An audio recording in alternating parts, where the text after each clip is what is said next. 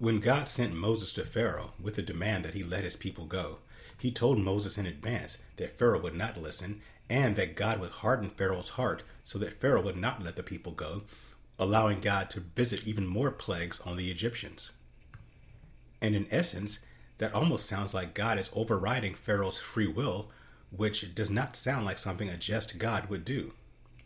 Also, why did God choose those specific 10 plagues to torment the people of Egypt until they let the Israelites go? Did God just pick those plagues out randomly, or was there something more intentional behind them? Well, I believe there were, and I believe it has everything to do with the supernatural worldview. And we're going to talk about that in this week's episode of the Faith by Reason podcast. Welcome to the podcast. The website behind it all is faithbyreason.net. There you will find the blog and our podcast and our social media and all kinds of great information. So please go there. Also, uh, be sure to subscribe to Faith by Reason by putting your email into the right navigation bar, and you will get alerts every time a new blog or podcast is published. And this week we are doing a continuing a deep dive into the events of the fourth dispensation or the dispensation of the patriarchs. The patriarchs are Abraham, Isaac, and Jacob, and of course the nation of Israel. And as we discussed in the last podcast, the reason that God is dealing with the world through nations is because after the third dispensation, the world was divided into nations, and God designated his own nation, the nation of Israel, through which he would interact with the world and ask the question or put forth a scenario in which the world would have the, the opportunity to either choose him or choose their own way. And they did that by how they treated Israel. If they blessed Israel, God would bless them, and with the idea that it would lead them to God, lead them to choose God. On the other hand, if they mistreated Israel, God would curse them, and that would end the dispensation. And as we found out, that's exactly what happened. Israel eventually ended up in Egypt under bondage. God asked Pharaoh to let them go into the wilderness for a three day journey just so they could worship him. Uh, Pharaoh did not do that. He Pharaoh cursed Israel, and because of that, the dispensation failed and God judged Egypt through the very famous 10 plagues of the Exodus, which we all know from stories and from our the Ten Commandments, the famous Ten Commandments uh, movie with Charlton Heston and Yul Brynner from way back in the day, and also from you know different uh, Disney and Pixar cartoons. So we all we all know that story. But one, but there are a couple of interesting aspects of that story that we're going to dive into in this week's podcast, per the introduction. The first is a hardening of Pharaoh's heart and the second is the the reason the intention behind those 10 plagues. So let's start with the hardening of pharaoh's heart. As i said at the beginning when you think about it, it it almost sounds unfair that pharaoh if god hadn't hardened his heart would pharaoh have let the israelites go before all 10 plagues were were administered? Would he have let them go after plague 2 or 6 or 7 and if, if he would have done that and God hardened his heart so that he wouldn't do it, and God specifically said that he would harden Pharaoh's heart so that he could show signs and wonders to the children of Israel, again, it sounds like God took away Pharaoh's free will and did not allow him to act on his free will so that God could actually bring about more plagues and more torment and more judgment on the Egyptians. And honestly, if we if we're really honest with ourselves, that doesn't sound fair, does it? I mean, would we like it if God took away our free will to do something good so that we would do something evil so that God could judge us. I don't think any of us would like that, but it seems on the surface that, that that's what God did to Pharaoh. But we know that can't be true because God is not unjust. God is justice. Therefore, uh, the God of justice could not do something unjust. So there has to be another explanation that actually validates God's justice, and there is. Uh, but in order to understand that, we have to look at, or do a review rather, of some of the things we've learned about God in previous blogs and podcasts. Uh, the first thing that's important to understand is God's position via how he acts um, after the creation. Remember what happened on the seventh day of creation. We talked about this during the podcast on creation. It says on the seventh day, God rested. Now, that does not mean God was tired after creation. He was like, oh my God, as creation was so tough, I've got to sit back on the couch and have a beer and just relax for a minute. No, the actual language says that on the seventh day, God ceased activity. He ceased his activity. Specifically, he ceased his activity as the first cause, i.e., initiating his will. After the seventh day of creation, God no longer unilaterally initiates his will. Everything from the end of Genesis chapter 2 all the way through the end of the Bible, which is, of course, our entire history, God only reacts to what man does. God does not ish- initiate his will. Everything that God does after the creation narrative is a reaction to what man does. And that reaction is based on justice. So anytime anytime you see God taking an action, it's a reaction to justice. So when God hardened Pharaoh's heart, that has to be a reaction to justice. And how does that work? Well, in order to understand how that work, works, we have to look at what justice is. And again, this is a matter of review. We talked about this in an earlier podcast. Justice is when things are equaled out. When things you when you reach a status quo, when you are when everything is in balance, that is justice. When something is out of balance, then justice can act, and God is just. So God can act to rebalance things that are out of balance. So when we do something good, and we aren't repaid uh, by anyone else, then God can react by blessing us. And by blessing us, he, He's repaid us for what we did that was good, and that balances things out. On the other hand, if we do something wrong and no other punishment is received by us, then God can judge us. So we're being paid back for the wrong we've done, and that again balances things out. So let, us put it into like a mathematic equation. Let's say that since justice means everything is even, there's no positives, no negatives, we're going to call justice being at a state of, of zero. When you're at zero, your justice is equal out. And if you do something good, you can be at a plus one or plus two, plus three, plus four. And then God can do one, two, three, or four things good for you to balance you out because that's what God does. God just acts to balance all justice. On the other hand, if we do something wrong, we can be at a minus one or a minus two, three, four because we keep doing wrong things, we're we're increasing that negative, and then God can uh, do something negative to us, just um, uh, judge us in order to bring us back to zero. Okay, got it? Good. So how does this relate to Pharaoh? Well, in order for God to justly harden Pharaoh's heart, that means that Pharaoh would have to be at a negative. So let's look at the narrative. Let's look at what happened with Pharaoh. So Pharaoh starts out at, at a zero. Nothing's happened yet. Uh, God tells Moses, Go to Pharaoh and tell him to let my people go on a three day journey to worship me. Again, as we talked about in the last podcast, God did not at that point tell Pharaoh or, or intend Moses to tell Pharaoh that the people should go from slavery um, completely. That he did not he did not say you need to release the slaves. He just asked for a three day journey that they go and worship him, and obviously to come back and continue being slavery, and continue to be in slavery, continue to be in bondage. So when God asked a question, was not he was not initiating his will, he was not doing anything. He simply made a request. Asking a question is not a positive or negative thing, it's simply a question. So he's still at zero. So Moses goes to Pharaoh, he asks Pharaoh, uh, God said to let my people go, will you do it? For you know, to the three day journey to worship him. And Pharaoh can say yes or no. And that answer still keeps him at zero. No matter what he answers, he's still at zero. Pharaoh, but Pharaoh did three things. Two of the things he did put him at a negative. The first thing he did was say no. Now he was still at zero. He, Pharaoh had every right to refuse to let them go. They were his property. He didn't initiate the slavery. That was done hundreds of years. They've been in bondage for 400 years. This particular Pharaoh did not put them in slavery. So it was not his fault that they were slaves. He inherited them. So he had every right under the under the laws of that time to say yes or no. He said no. He's fine. He's still at zero. But he did two more things. One thing he did was he increased their burden. Now he didn't he now that was something that he did not have to do. Pharaoh initiated his will to make it worse for them. So now he's a negative one. The second thing he did was he told them that they would now have to make brick without straw, which was virtually impossible to do. That put him at negative two. So now Pharaoh's at minus two. That means God that means God can do two things now to judge and bring him back to zero. And those two things were to initiate the first plague and to harden his heart.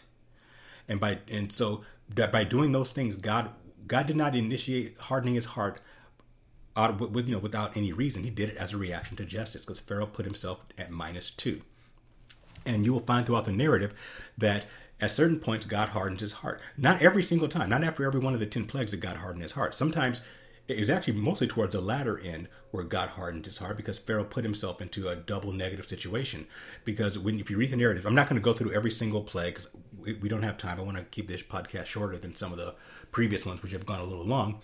But if you if you go through and read the parag- uh, the plagues, I'll put the link a link to the show notes of a commentary that goes through them all towards some of the, I think I think about four of the four of the plagues after which God hardens his heart, but he only does it after Pharaoh first agrees to let them go, and then doesn't let them go.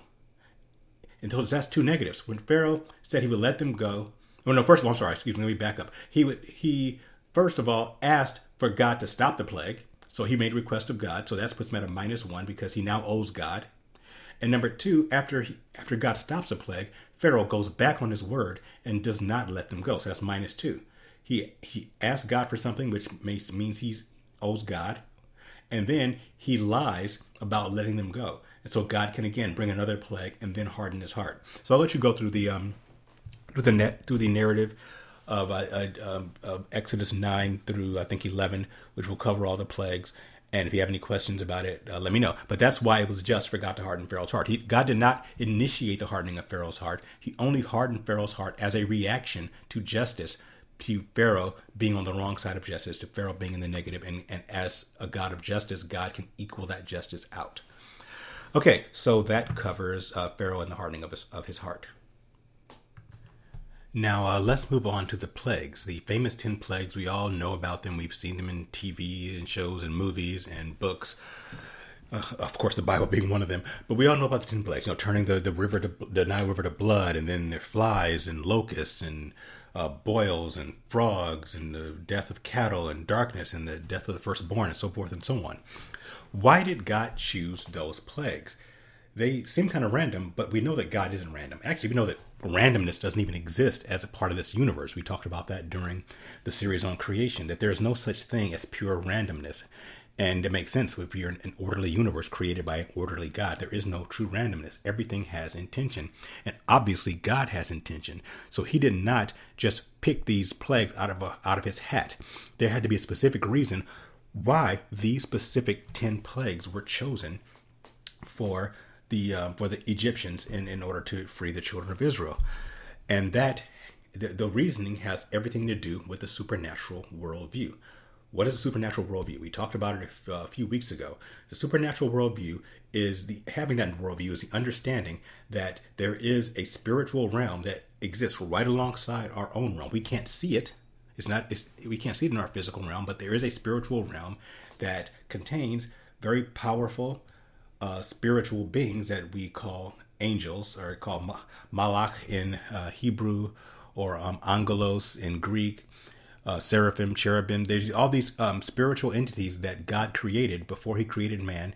So not only that they exist, I think most most Christians will acknowledge that angelic beings exist, but that they interact with us on a regular basis, and everything we see and do should be looked at through the lens of the impact that these spiritual entities, good and evil, have on our lives. If you have that understanding and you take that perspective, then you have the supernatural worldview. If you don't, which unfortunately most Christians don't, most Christians simply ignore the idea that there is a spiritual realm that's interacting with us all the time, not just once in a while, but constantly.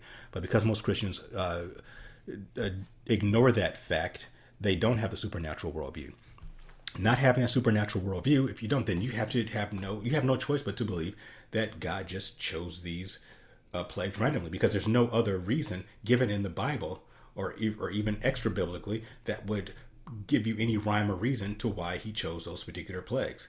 However, if you do have the supernatural worldview, then you understand that each one, or you can see rather, that each one of these plagues actually correspond to a supernatural entity that the Egyptians worshipped. So let's back up a little bit and, and acknowledge the fact that the supernatural existed and impacted the the narrative. There, if you look at um, what happened with the with, when Moses and, and Aaron, his brother, first went to Pharaoh, there were some supernatural interactions before the plagues themselves. There were magicians at Pharaoh's court, and these magicians were mystics. We talked about mystics a couple podcasts ago. These mystics are people who are who they are they are the spiritual descendants of Semiramis and Nimrod. They are always at the court of kings, even to this day. There are mystics everywhere. And these mystics were always in positions of power. And these mystics were able to perform supernatural um, events, were able to perform, perform supernatural um, um, acts that, that they got from a spiritual source. When Moses and Aaron first go before God, Moses throw, or Moses or Aaron throws down their, their staff, and the staff becomes a snake. Well, the the mystics at Pharaoh, Pharaoh's court were able to do the same thing, but tapping into um, dark spiritual forces, power. They threw down their their um, their staffs, and they became snakes too. And this was not a trick. This actually happened. These mystics were able to um, do the same thing. And of course, um, this, the the staff that, that Moses and Aaron threw down actually ate the other the other uh, snakes, showing that God is superior. But the point is that there was real spiritual, supernatural stuff going on, and the people at the time all had the supernatural worldview in the ancient times. Pharaoh did, the Israelites did, so this was not anything that was unusual for them. We don't we don't see the supernatural very much, but they do, and they did. So that's one, and also something that you rarely hear when anytime anyone preaches on the the Exodus was that the magicians, the mystics at Pharaoh's court, were able to duplicate the first three plagues the turning the Nile to blood, the bringing forth of, of flies and frogs. The, the Egyptian mystics were able to do the exact same thing. And again, this was not a trick, this was not some sleight of hand. They literally were able to do miracles. Now, they couldn't do the rest of them because the fourth plague was the plague of lice. We'll talk about that in a second. And but that plague of lice made these uh, Egyptian mystics ceremonially unclean, which kind of broke their bond with the quote unquote gods, who we'll talk about in a moment, and they couldn't duplicate any more of the plagues. And they said, Hey, Pharaoh, we can't do anything else. You should let these people go. And Pharaoh didn't. His heart was hardened. That's one of the instances of Pharaoh's heart being hardened. So, what are we talking about here? Um, again, if you go back to the the um, the series on the supernatural worldview with a couple of podcasts we talked about um, where we specifically about Genesis six and the Nephilim and what they were that they were the offspring of fallen angels because fallen angels came down and interacted with with mankind and produced these beings called Nephilim. And these Nephilim, it says in the Bible, they, they became the mighty men of old, the men of renown. Basically, they became legends, legendary figures. And a lot of the time, when we think of the legend, ancient legends and the legends of the so-called gods and the titans and these half gods that we just figured, you know, these are just things that these ancient people made up because they were so ignorant and dumb. They didn't have all of our scientific technology. They didn't have, you know, DVRs and iPads and Teslas. So they were just dumb. They didn't know how things worked. So they just made up these gods to worship to, because they didn't understand how the universe worked, completely ignoring the fact that these are the same people who invented mathematics and astronomy and all the other sciences that we use to create our iPads and DVRs and uh, flat screen TVs. We couldn't have made any of the stuff that we enjoy in, in modern technology without these so-called stupid ancient people who invented these things, including the pyramids, which was which were invented. Or, well, I think they. I wouldn't say that the pyramids were invented by Egyptians. I think there was a supernatural cause there, but nevertheless, they built these pyramids that to this day, with all of our technological might, we cannot reproduce. We don't know how they did it, and we can't reproduce it, yet we call them ignorant. But the, the truth is, they were not dumb. They were not superstitious. They did not make up these gods. The reason that they believed in these so called gods is because they interacted regularly with supernatural entities. These entities were not quote unquote gods in the sense that they were like the most high God of the Bible. They were demonic fallen angels, Nephilim, these um, evil spiritual entities who masqueraded as gods and demanded worship, which is like which is the original fallen angel, Lucifer, who we call Satan and the devil, which he demand he demanded that worship, and they're doing the same thing. So all these Egyptian gods and they, all these gods of the Egyptians and the uh, Greeks and the Romans and the Mesopotamians and you know the Norse and and um, and Celtic, all these gods actually were spirit and are spiritual entities that interacted with people, and that's why they worshiped them the Egyptians had a pantheon of gods, and these pantheon, this pantheon of gods, they were real spiritual entities. And the reason for these plagues is that each one of the plagues, the ten plagues, were directly maps to one of the spiritual entities that the Egyptians worshipped. God made all 10 of these plagues. They were, again, specifically targeted and one of the Egyptian gods and showed that those gods were impotent. And by doing that, God was showing the Egyptians. It was actually an act of mercy, even though it, you know, it tormented the Egyptians. It was an act of mercy because God was showing them systematically that He is superior to all these gods they worship. And since He was would be the superior God, then they should give their allegiance to Him. And in fact, a small number of Egyptians did actually leave after the um, the plagues. They, they left with, with the Israelites to go to the Promised Land. So that's what God was doing.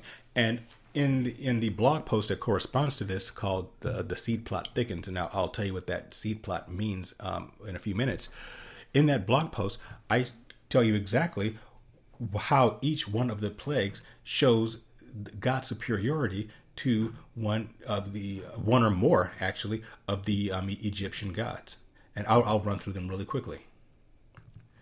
Uh, the first plague was the uh, the nile river being turned into blood that was a plague that directly uh, confronted um, Hapi, H A P I, the god of the Nile, showing that God is superior to that um, god. And then the second plague was uh, frogs in the land. That um, was directly to confront Heket, H E K H E T, the, the frog headed goddess of fertility, water, and renewal. Um, and the third plague was uh, lice that came from dust. That was uh, confronting uh, Geb, the Egyptian god of the earth and, and Pharaoh's mystics were not able. They, they were able to duplicate the first two. And forgive me, I have to correct myself. I think earlier I said they were able to reproduce the first three uh, plagues. I was wrong. Actually, I'm sorry. They, could produce, uh, reproduce the first two, but after plague number three with the lice, they were not a- able to duplicate any more of the plagues because the lice um, infestation made them ceremonially unclean and, and, um, and unable to perform rituals to these gods and. For whatever reason, performing these rituals and sacrifices to these so-called gods, these fallen angels, uh, gave them power. We'll talk about that in a few podcasts from now. Anyway, uh, plague number four was the infestation of flies. That was uh, Khepri, the god of the Egyptian god of resurrection, movement of the sun, rebirth, and it was depicted with having the head of a fly or, or a beetle. And the reason that that was considered the god of resurrection is because they they would see that you know when whenever an animal died, flies came up. Obviously, after you know doing their thing and, and, and, eating it, and flies came up, and they considered that resurrection, which is disgusting. But anyway, that's what they did. Um, the fifth plague was the death of cattle and livestock. That was targeting Hathor, the cow-headed goddess of love and protection. It was depicted as a, a, a person with the head of a cow. The sixth plague, which boils on the skin of each of the Egyptians, that targeted Isis, the, who's the goddess of medicine and the queen of the gods. Uh, also Imhotep, which was a, a, real, an actual person who was deified later. Uh, they, he might might have been a Nephilim. Um, he was the the uh, the god of, of, of, wisdom and medicine, and and, uh, and Sekhmet, uh, the lion-headed deity of plagues, who was uh, believed to bring about or prevent um, epidemics and, and pestilence. Um, uh, plague seven was hail, hail and fire, which represented Nut or, or, confronted Nut, the sky goddess, and Shu, the god of air, as well as Tefnut, the goddess of water and moisture. Um, plague number eight was locusts that um, that confronted Senahem, who's a locust-headed god of protection from pests, and Seth, the Egyptian god of storms and disorder. Um, the ninth plague was darkness in the land that confronted Ra or Amon Ra, who's a god of the sun, as well as Osiris, who was a sky guy, a sky god, which was said, whom of whom it was said he had the sun in his right eye and the moon in his left eye. And lastly, the plague number 10, the death of the firstborn, um, that represented Pharaoh himself, because, because every Pharaoh was considered a god. Um, there's also rumors that these pharaohs might have been Nephilim, that they might have been the result of a mating of a, a human with, with an angelic being. Neither here nor there, but that's just what they were considered. Also, um, Horus, who was the son of Isis and Osiris, who who sometimes represent uh, Semiramis and Nimrod, and Amin, the god of reproduction, and um, Anubis, the god of the dead and embalming. So all of these plagues were again showing that God is superior to these deities that the Egyptians worship because God basically foiled or ruined or um, or fouled the area of, of nature and mysticism that these alleged gods were in charge of, showing that you know there was nothing these so-called gods could do to stop what the true God of the Bible was doing. And that is the reason for those 10 plagues. They were very specific, very intentional, and they were, again, meant to show the Egyptians the superiority of the God of the Israelites, of the God of the nation of Israel. And all of this brings us into land that few tend to tread, and that is the world of spiritual warfare.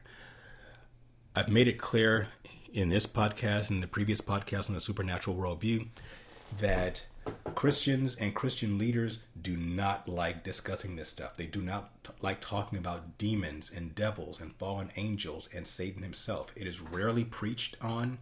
You will not find very many sermon topics on it. You don't find a, a ton of. You'll find some books on it, but most book, but most Christian bookstores have only a very very small section on true spiritual warfare and talking about these demonic entities. However, I have a supernatural worldview. I want you to have that worldview. And in order to do that, you need to understand who the enemy is and understand that there is a spiritual war going on. One of the reasons that we don't like talking about there being a, a spiritual war and a supernatural worldview is because we don't want to think about the fact that we're at war. We don't want to. Nobody wants to be at war. We want to live our lives and work at our jobs and raise our kids and go on vacations and have nice meals and so forth and so on. And that's great. There's nothing wrong with that.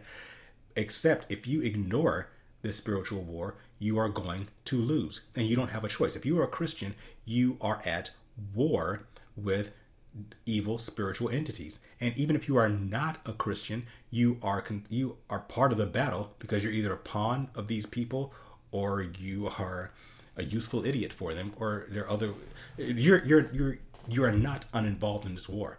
But if you're a Christian, especially if you're a Christian, and that's what this this site and this podcast and these blogs are made for, if you're a Christian, then you have joined a war, whether you like it or not. And the only way to win this war, the only only way to be successful at this war is to have information. You can't go off and fight a war not knowing who you're fighting against, not knowing their methods, not knowing the reason that they're fighting you.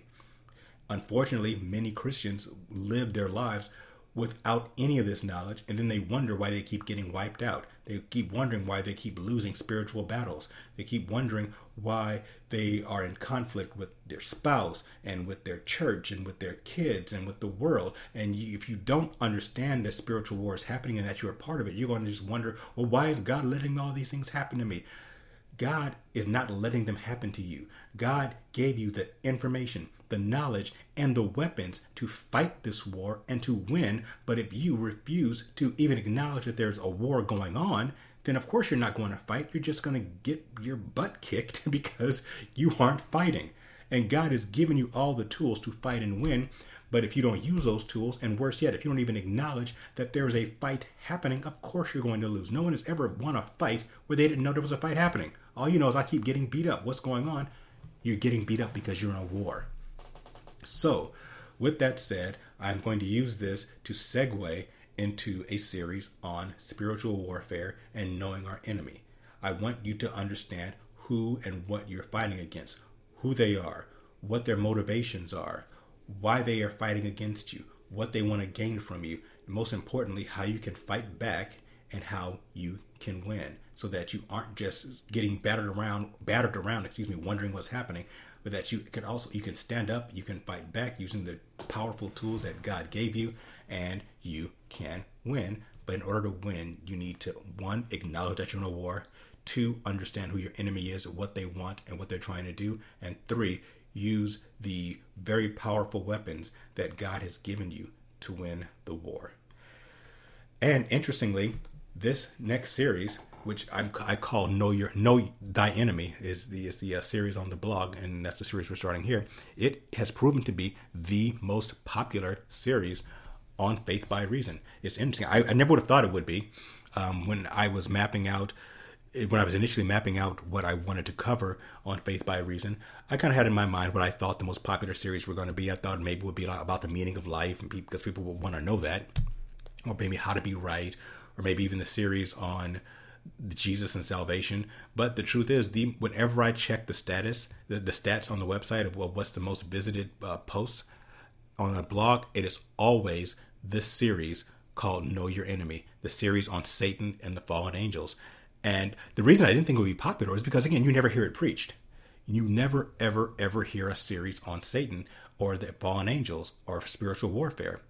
And I thought it was because maybe pastors don't preach because people don't want to hear it. But that's not true. I think the reason pastors don't preach is because they're afraid and there's a, a lot of cowardice in our pulpits and they think that if they preach on something negative no one's gonna they're not gonna fill the offering plates and you're not gonna get any money and sadly uh, that's a big motivation for a lot of preachers but the reason that it's, it's so popular is because people are starved for information.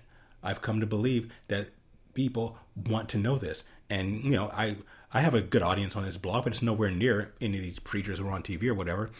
But why is it more? Why is this the most popular series? Because I'm giving Christians something they aren't getting in their church, and that is explanation about who they're fighting against and what Satan is all about. So we're going to start in the next podcast. We're going to uh, talk about Satan, um, who he is, what he is, over the next several podcasts, and then we're going to get into the whole fallen angels and what who they are, what they do, and what our spiritual warfare is all about. So I'm sure I'll get a good audience for this because again, it's always the most popular uh, series on the blog, and I'm really excited to get started to let you know who your enemy is and how to fight him. So um, that's it for for this week's podcast. Thank you for listening. I appreciate it. Uh, please be sure to, to subscribe to Faith by Reason. Put your your email into the uh, right navigation bar so you will get um, notification when we post uh, new blogs and podcasts. And I will talk to you next week when we look at the the um, the idea of who is Satan, and even a more basic question: Is there really a Satan? Is Satan is the devil? Is Lucifer a personal entity? A real personal, intelligent, malevolent spirit, malevolent spirit, or is the term Satan simply a moniker for evil in general? And we'll talk about that in next week's podcast. Thanks for listening.